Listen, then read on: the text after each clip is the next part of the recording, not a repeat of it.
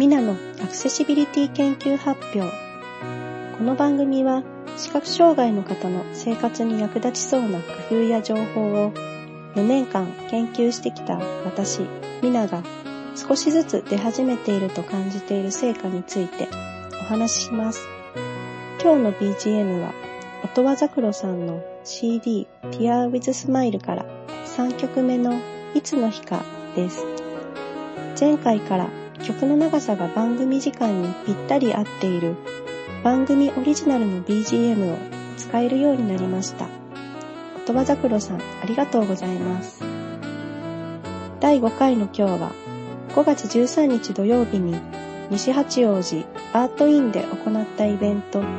NVDA で使う QWS 別名視覚障害者のための電子音楽制作入門について開催報告をしたいと思います。ツイキャスで生配信を行い、そのままの状態で録画を公開していますので、お聞きいただけた方もいらっしゃるかもしれませんが、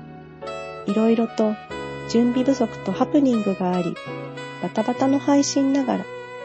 一応説明はできていたかなと思います。QWS について説明するときにパソコンが起動していなかったとか、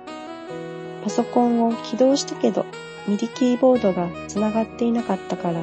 つないでもう一度パソコン再起動したとか、シンセサイザークロスを電源につないで使っているつもりだったのに、電源タップのスイッチが入っていなくて、ずっと電池で使っていたところ、実演で曲の録音が終わったところで、ぴったり電源が切れて、録音したデータが消えるとか、もともと複雑で練習してあった音声歌詞案内カラオケ用配線で、やっぱり手間取る、など、やらかしグランプリネタが、この1回の配信の中に満載です。配線で手間取っていたおかげで、その間、音羽桜さんにシンセサイザー MOXF8 の紹介と実演もしていただけるという良いこともありましたので、ぜひお聴きください。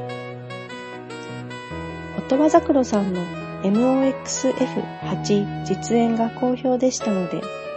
次回、今のところ12月を予定していますが、